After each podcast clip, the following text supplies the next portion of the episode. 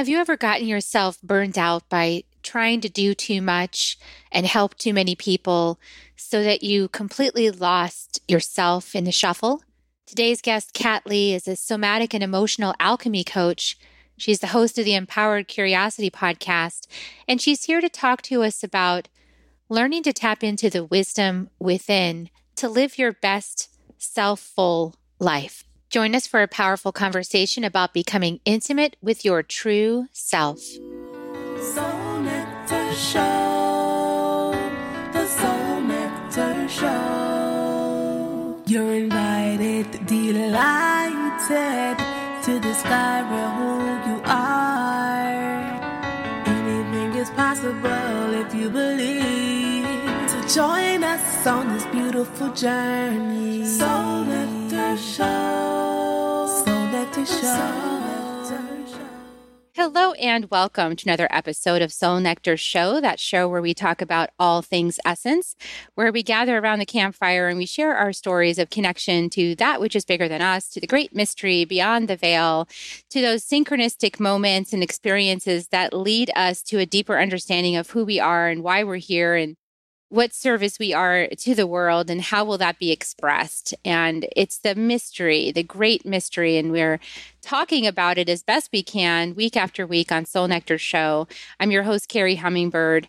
I love these conversations and i was inspired years and years ago to begin this podcast after a very significant journey to the holy mountain in peru called ausangate and I went on pilgrimage and I gave the mountain everything I thought I was. And then at the end of the trip, it inspired me and said, How about why don't you try this and see how that works out? And you know, it's worked out pretty well. I've had a lot of beautiful conversations on this show that really fulfill me. And I invite you to them every single week. And if you have not yet become part of our community, you can do that at soulnectar.show, soul nectar, S O U L N E C T A R show. So today's guest is Kat Lee. Welcome, Kat. Hello. I'm so glad to be here. I'm really glad you're here today. So, Kat Lee is a somatic and emotional alchemy coach, and she is the host of the Empowered Curiosity podcast and the creator of the Heart Lab. And I'm also going to be on her show. So I will give you a link to that episode as soon as it's available in the show notes for this particular episode. So you can see our full conversation, which I always think is so interesting to have to see both mm-hmm. sides of the mm-hmm. conversation. So, Kat is the heart and voice behind the Empowered Curiosity community. Her passion for the last decade has been to walk beside her clients as they learn to cultivate conscious relationships by alchemizing emotions, integrating their stories, and coming back home to the truest version of themselves. And boy, we sure do need a lot of that on the planet right now. There is so much going on in the collective space. And I know that as a sensitive being, I feel it deeply. And I am quite sure that anyone listening to this podcast, all you beloveds out there have been listening week after week, that you also have these extrasensory perception skills and you're very sensitive and you can feel the stresses, not only for yourself, but for the collective. And so I'm really excited to talk with Kat today about these conversations and how to guide you to remember your true self and beyond the conditioning, the shoulds, the trauma stories, and whatever's happening in your overall environment. How can you be happy inside yourself? So, Kat, mm-hmm. I am so curious to hear your story of how you began um, your journey to knowing that you were here to be this guide for somatic and emotional alchemy. Yeah, thanks for opening up the space and um, for creating sacred space so that we can all share these stories. And um, for me, I spent the first 30 years of my life basically living my life by all the shoulds all those stories and narratives of how to be a good girl and what success looked like. And, you know, I, on paper, everything looked great. So on paper, I went to get my master's in Chinese medicine.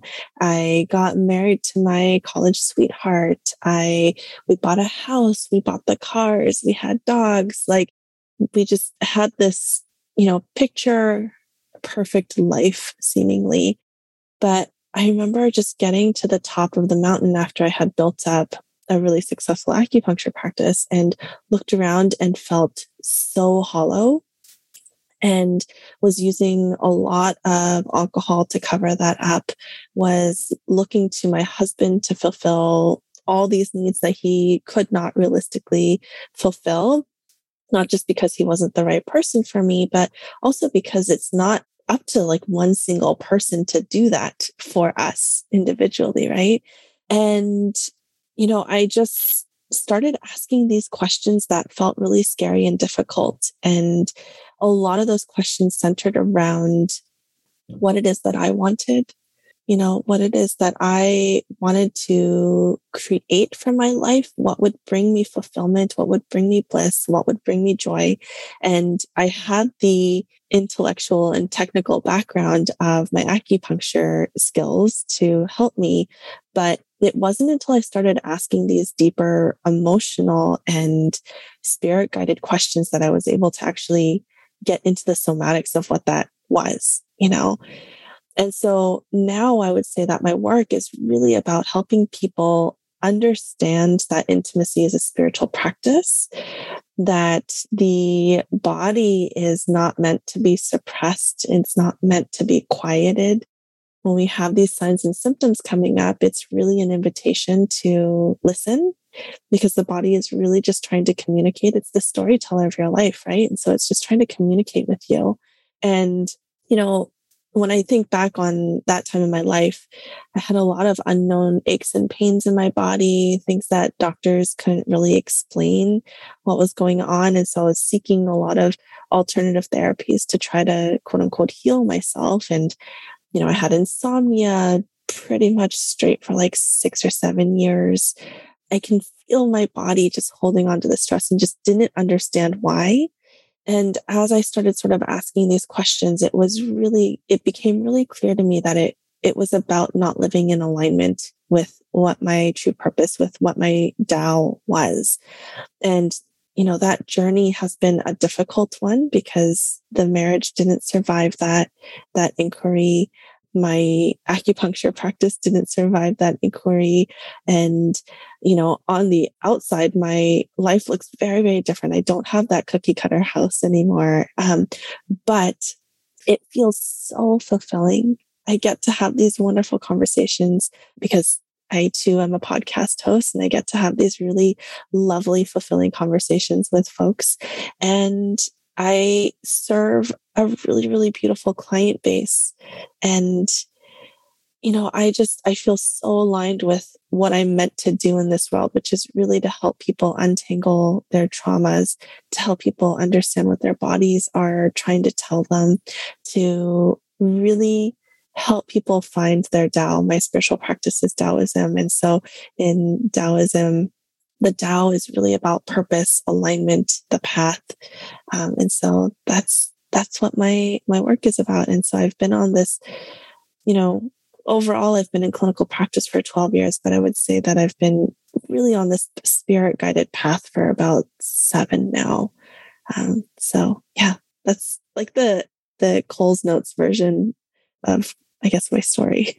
oh, that's beautiful. I love that what I love is listening to your voice and and for everybody just to who's listening in is to hear the resonance of love inside Kat's voice. And that to me is always a marker when I'm listening to somebody, I can hear what space they're operating in in that moment, you know, and, and I can also sort of feel in someone's voice uh, how standard or regular or practice it is for them to be in that space, right? So mm. sometimes we can be in a space of joy and you know peace or whatever the the per, you know quote preferable feelings are, right? Because I think we have preferences. At least I know mm-hmm. I do, mm-hmm. and we can be in that for a short time.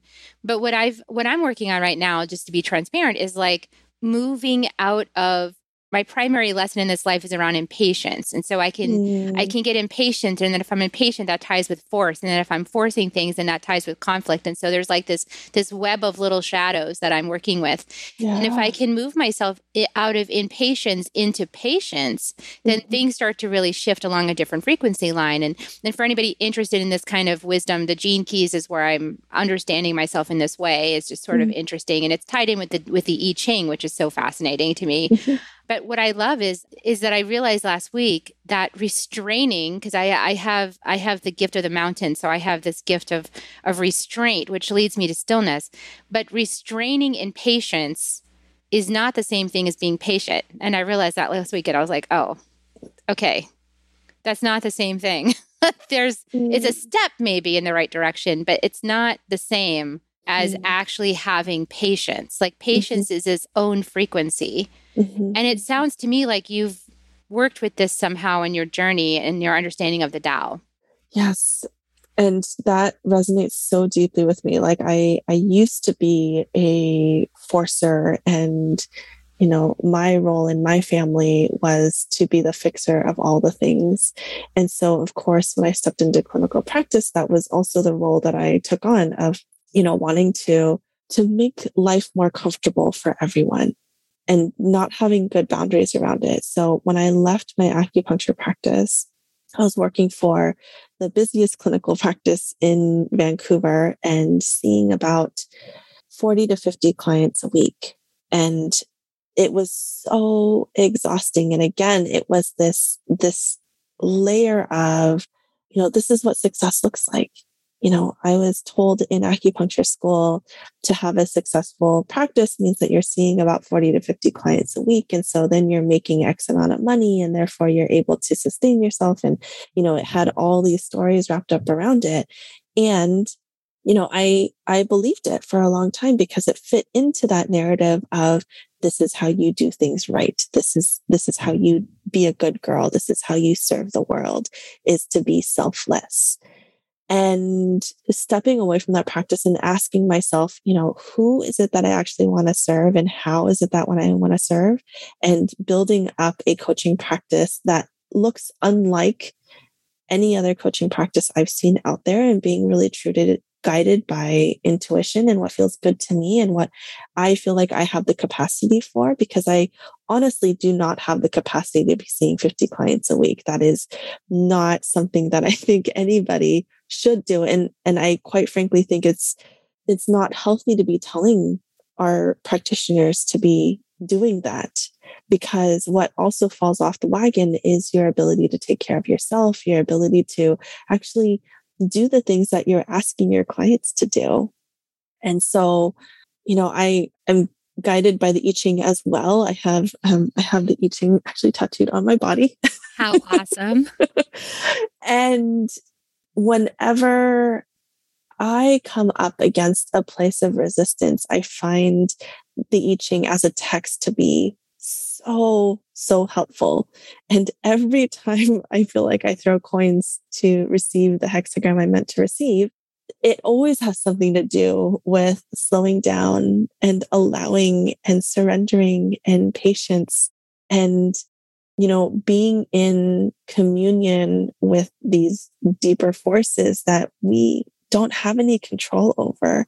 And so part of my challenge my own personal struggle around being a human being is to is to release and to just do 50% of the work honestly because i was trying to do 100% of the work of like manifesting my life and realizing that when i step back and slow down what actually happens is i'm able to see those open doors a little more clearly and then you can just step through them instead of having to like fight and push and pull and like really like, you know, slam on the door to try to get yourself in.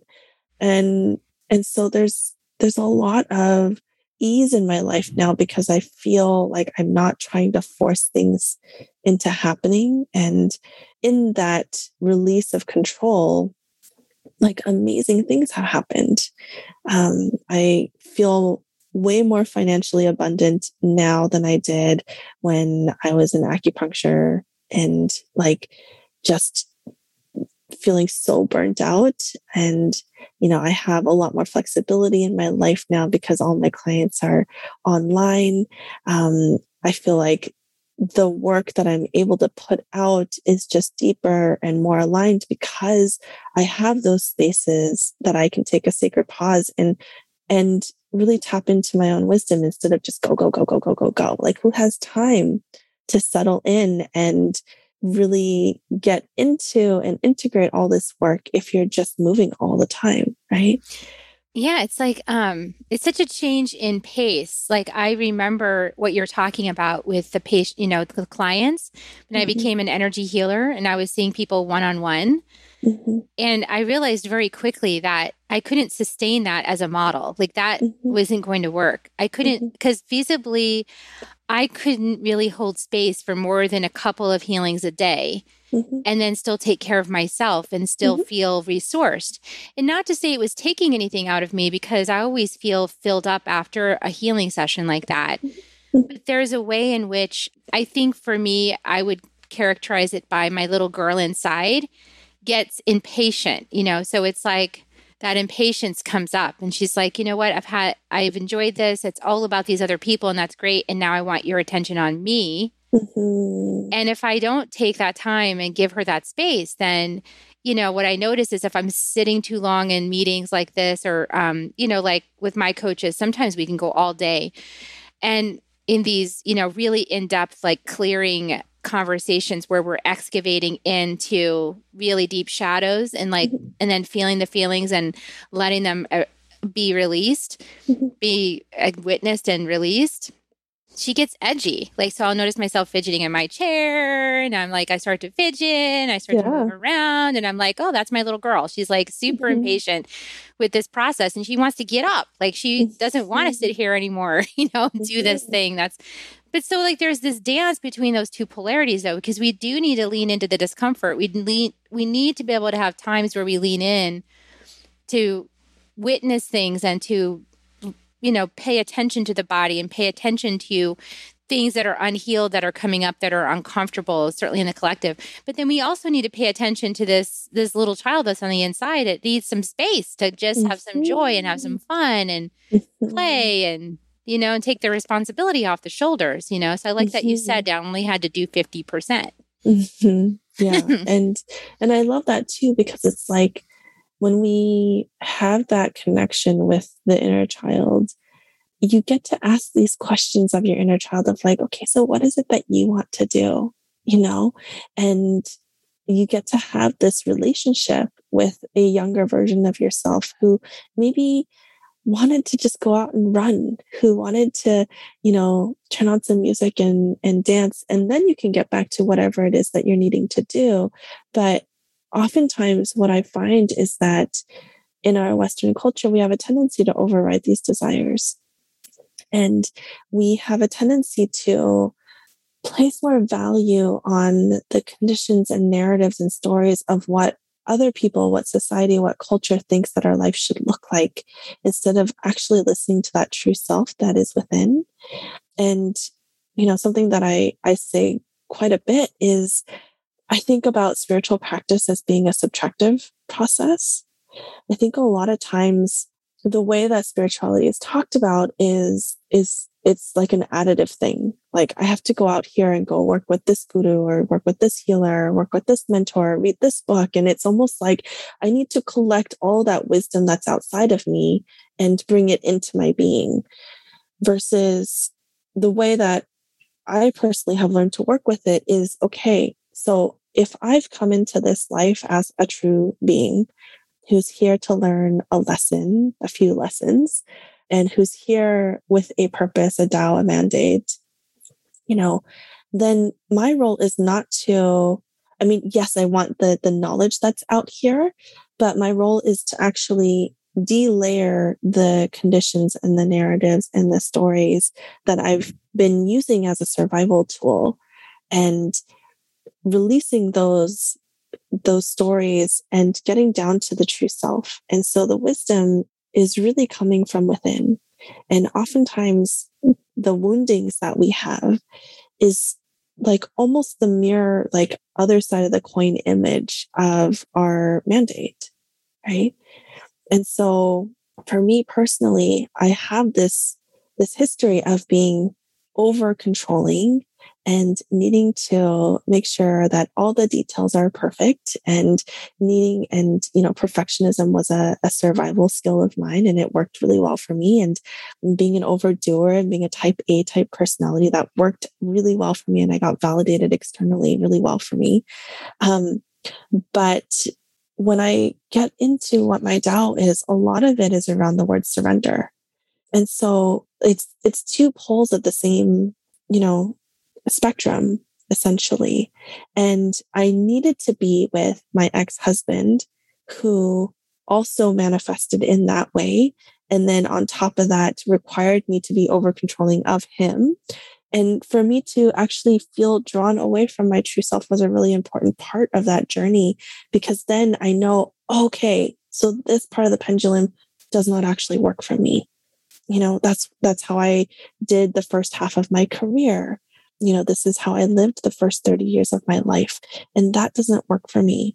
And so now that I have this compass and you know my compass is is around surrender it's different for everybody right and that's part of the work that i do with my clients is i lead them on on a journey to help them uncover what that is for them what their Tao what their mandate is and so now surrender becomes the filter through which I choose my relationships. It becomes the filter in which, you know, I say yes or no to which clients I work with. It becomes the filter of how I live my life, how I run my business, where I want to live this year, you know, is all wrapped up around surrender. But it required me to actually have that deep wounding around not being able to surrender in order for me to actually realize that this is this is my true nature this is this is how I express myself. And this is the gift I'm meant to ripple out into the world is to access my own sense of surrender so that I can inspire other people to do the same for themselves.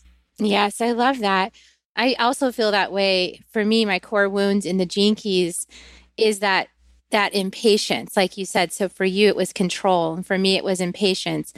And what's my true gift I'm here to bring is patience and a sense of timelessness because we are mm-hmm. in fact timeless. That's who we are at the Siddhic frequency at the highest frequencies. We are we are timeless beings. That's mm-hmm. having a in a tiny little experience right now of being, you know, in a body. Mm-hmm. So it's kind of a strange paradox to be mm-hmm. both at once. Yeah. And patience is the magic recipe of those things. And there's nothing wrong with impatience. So it's like not making that wrong. Like that's just the human spectrum of a being that's finite to have mm-hmm. a feeling of limited time mm-hmm. on the other side of the other spectrum is that timelessness of the infinite being that knows that there is no limitation that mm-hmm. this is this is a game we're playing for eternity and we'll just keep changing the game mm-hmm. so then how do you be in that infinity loop i feel like what you're talking about is the infinity loop it's like you going out and you're finding out this side and then you're coming back in the center and then you're going inwards to like mm-hmm. digest and mm-hmm. process all of that and then you're coming back in the center and then going back out again so it's like this mm-hmm this meeting of the and you know the dimensions the polarities of who we are mm-hmm. is part of that journey and that mm-hmm. makes it beautiful too mm-hmm. i love that visual that you just wove in there of the infinity symbol and and that is what it feels like and you know the the work is really around being able to almost like live within both sides of the pole at the same time you know? It's not like and and to not fracture those parts of you that you consider to be wounded. And so you know i i still have this deep groove this deep tendency to to get into my doing brain and to go into these spaces. But it's about witnessing and being like oh you used to do this when you didn't feel safe. Mm-hmm. What's making you not feel safe right now? And so, can we actually work with that energy instead of just being wrapped up in it and feeling like you don't have a choice in it? And I think that that's where consciousness comes into play, right? So the same way, you know, the the same question you can posit to yourself when you're feeling impatient is, you know, like where do I not feel safe? Because ultimately that's where it all comes down to is is our nervous system not feeling safe and then bringing up feelings that have worked for us in the past bringing up survival skills that have worked up for us or worked for us in the past. And so you know in your impatience what do you then do with that right? Yeah and it's always about feeling it you know so mm. it's it's not about avoiding it it's about feeling it which can be uncomfortable because if those frequencies like we all have all 64 gene keys right? We all have all 64 i ching. But like the gene keys model we're only focusing on 11 at a time. Like that's the idea is that we incarnated to work on 11 of them specifically. Mm-hmm. and so those 11 are super precious inside your body if you have them you know? So like the shadow of impatience that's so that's so precious. Like it it feels uncomfortable to feel impatient. Mm-hmm. Now, there's some that I don't have, and my students have, and they're like feeling so uncomfortable with that particular vibration, and I can witness how uncomfortable it makes them. I don't have the same resonance with it, but they're mm-hmm. they have it direct, right? Mm-hmm. So I think we need to be uh, really realizing these forces are larger than us. You said something about that earlier, that this isn't like we don't have control over these larger forces that are operating on the planet, like through this paradigm. We're actually experiencing it, but we can't like stop it or control it or divert it or, you know, we try to.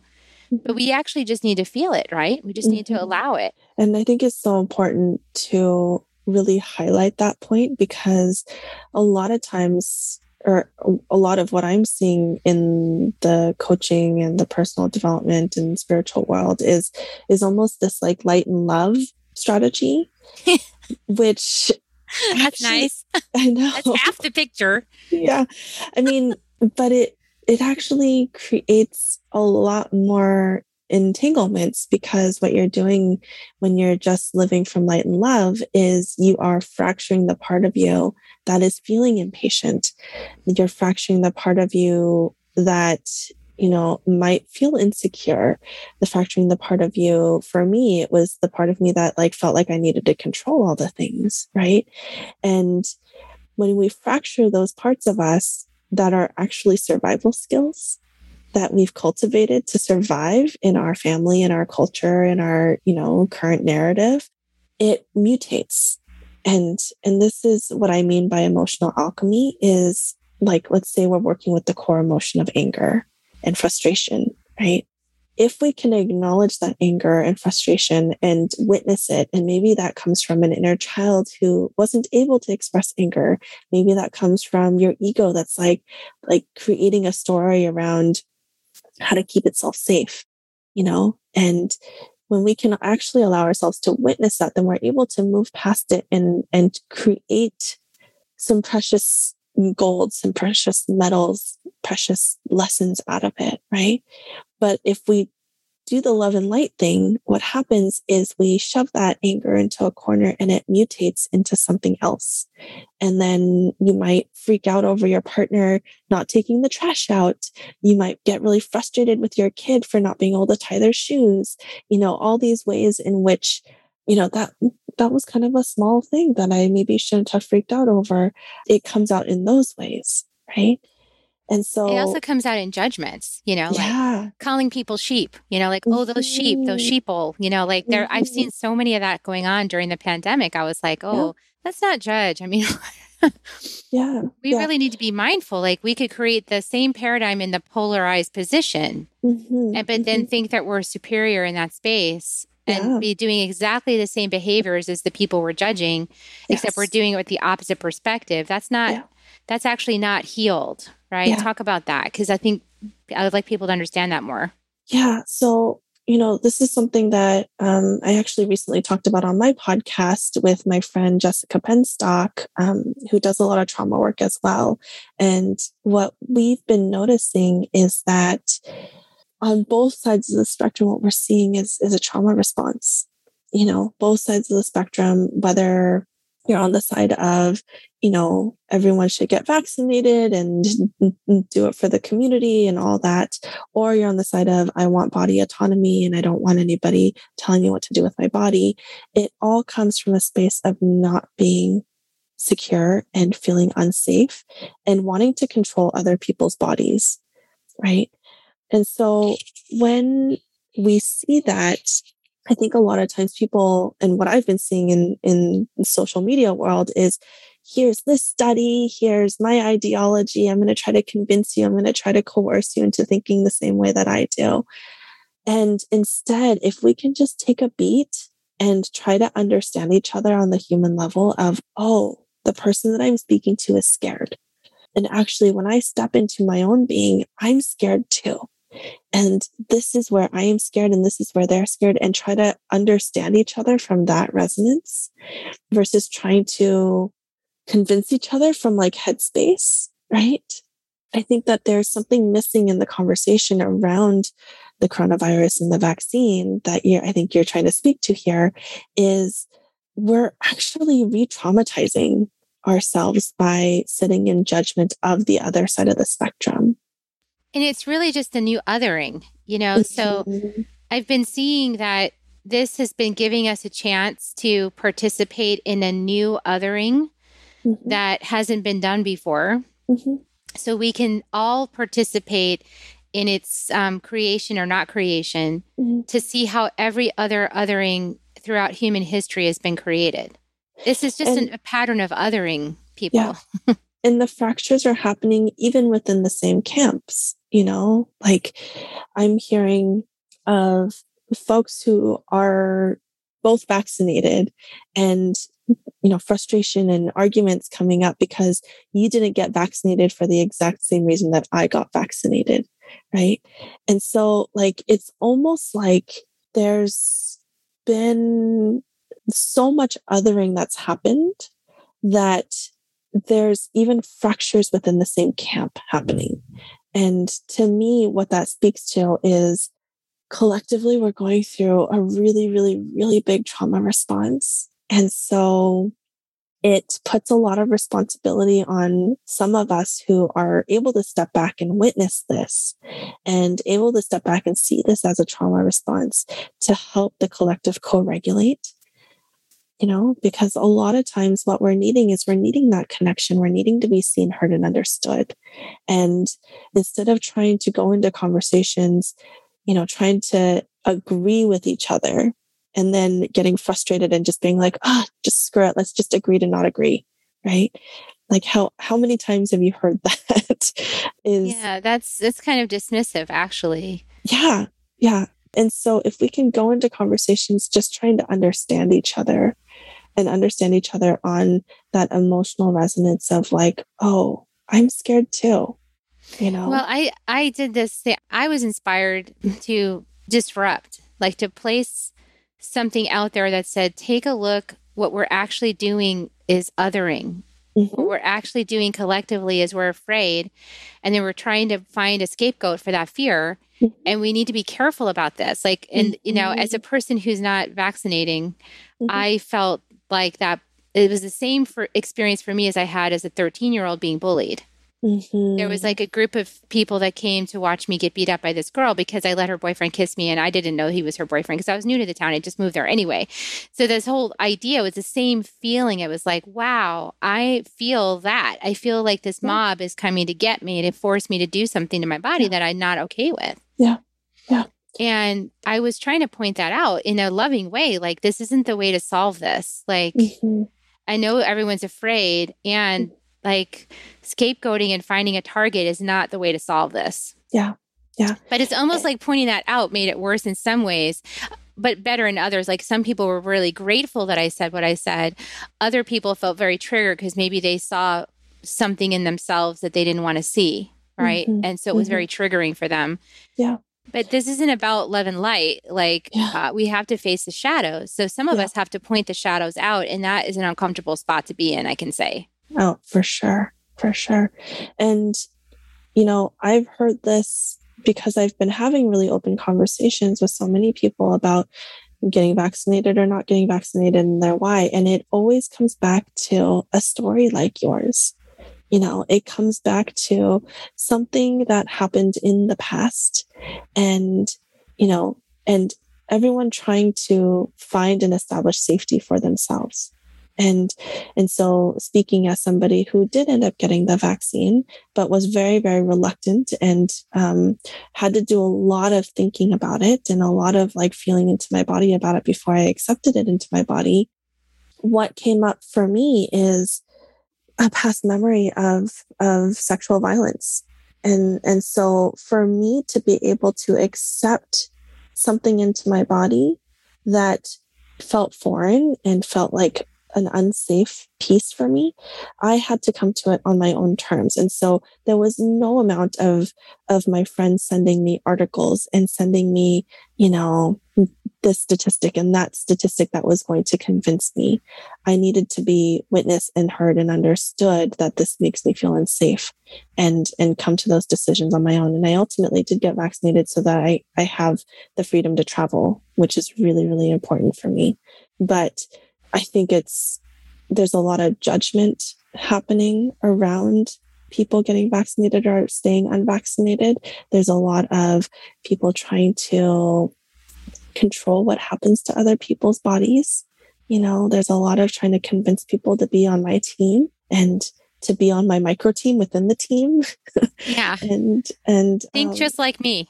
Yeah. And then I like you. You're my people if you think just right. like me. And see right. that we're moving out of groupthink. And I think mm-hmm. to me, that's the biggest movement I see in all of this mm-hmm. is that we're moving out of this pattern of humanity to to become a mob and then to swarm right mm-hmm. so that's been that's been the pattern mm-hmm. and we're we're becoming conscious co-creators which means that we don't necessarily agree and we can mm-hmm. hold our own position with love without making the other person wrong. Mm-hmm. And that we're at the beginning of that. I mean, we're literally at the first baby steps of that.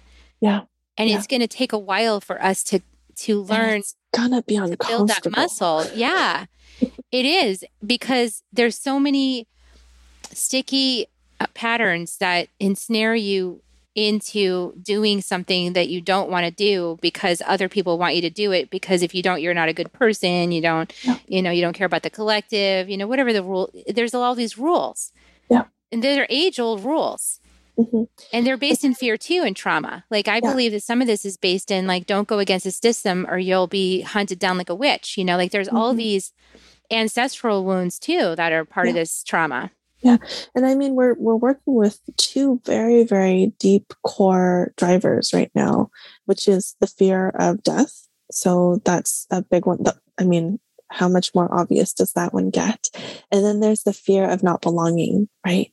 Because if we think about what that meant for our ancestors to not belong to their family of origin, to their community, it was really hard to survive as a single human out in the wilderness right? And so our sense of belonging is so so tied to our capacity to survive. And so we're working with those two core drivers right now. And so if it feels really really really intense it's because it is it's very intense. Exactly. Mm-hmm. and if mm-hmm. you're a leader in the conversation you know just kind of compound that because mm-hmm you know you're being seen by way more people.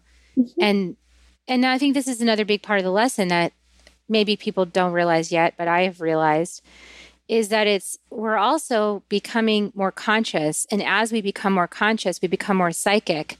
And as we become more psychic and sensitive we're more sensitive to other people's psychic projections. Mm-hmm. and so there's like another whole curriculum about learning how to manage your psychic activity as well you know mm-hmm. so up until now maybe people thought that their thoughts about other people was like only in their own minds mm-hmm.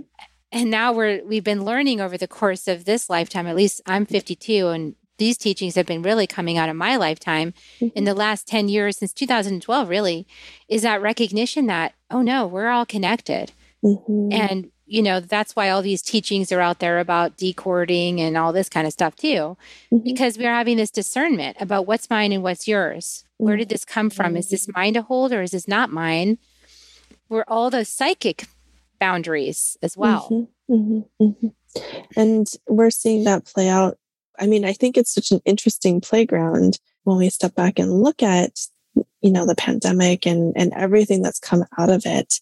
And there's actually been some good that's come out of it too out of that discernment is is a lot of cultural wrongs are are now being looked at in a different light a lot of our history is being looked at in a different space.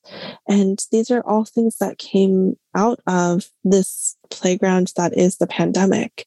And, and so I think that it's important to acknowledge the shadows, but also acknowledge that this is something that collectively, like we've needed to go through. And I don't know that there's any other way we could have done this because I don't know that we would have paid attention had life just gone on as normal. Yeah, we needed to be brought to our knees. I mean, mm-hmm. I had to be brought to my knees in my journey. So this is what I told my mom yesterday is she said, Well, what about all these people that might die? And this, I said, Well, I said, Do you remember my journey? I said, How was I leading up to my awakening? Was I nice? And she's like, Not really. I know. I said a lot of mean things. I did a lot of mean things for years. I acted out in pain. Mm-hmm. And then I finally had so much pain, I got brought to my knees. And when I got mm-hmm. brought to my own knees, I was like, okay, fine. I welcome help from whatever there is God, source, creator. I don't know what it is, something bigger than me. I didn't have to know the right words. I just said, oh, okay, I welcome help. Mm-hmm. And then the help came. It was like the cavalry showed up and my mm-hmm. life changed. Mm-hmm. So that spiritual awakening piece, you know, and I find that the smarter you are, sometimes the harder it is to the smarter your brain, mm-hmm. sometimes the harder it is to accept the help mm-hmm. and to mm-hmm. surrender, as you're talking about, because brilliant people think they, you know, they kind of try to do it for themselves. And yeah. So this is, you know, this is going to be a process, and and they get think, validated for doing it themselves too. Exactly. There's a whole culture around that, being really smart and taking care of yourself, and being perfect, like you were talking about at the mm-hmm. beginning, and mm-hmm. getting all A's, and that's uh, very humbling to come down out of that understanding and to that co-creative space. And you you're definitely been demonstrating it beautifully. So thank you so much kat for mm. sharing your wisdom with us today. Mm. thank is you there, for having me. Is there anything that you'd like to share with people i know your podcast of course i'm going to link yeah. is there any way anything you'd like to share about people working with you and how they get started yeah, so the best way to catch me is on Instagram. Um, so my handle there is Empowered Curiosity, and I am really interactive with the community there. So if you have any questions at all, I'm, it is actually me on the other side of the DMs. And my website is empoweredcuriosity.com, and I've got lots of different offerings, lots of different price points, because I feel like this trauma work needs to be accessible and it needs to be just it really frustrates me that that it feels like you have to have like a degree to be able to do this work. Like there's so many barriers in the way. And so um, a lot of my work is around making this available to anybody, regardless of what their financial means is, regardless of what cultural context they come from, what their background is. I think that it's um, it's an important piece that's missing in the work right now. So um, you can find out all that information on empoweredcuriosity.com. Oh, beautiful work that you're doing in the world. Thank you so much, Kat, for sharing your your frequency with us this entire mm. show. I felt uh, your warm, loving presence and the work that the deep work that you've done in yourself is evident to me.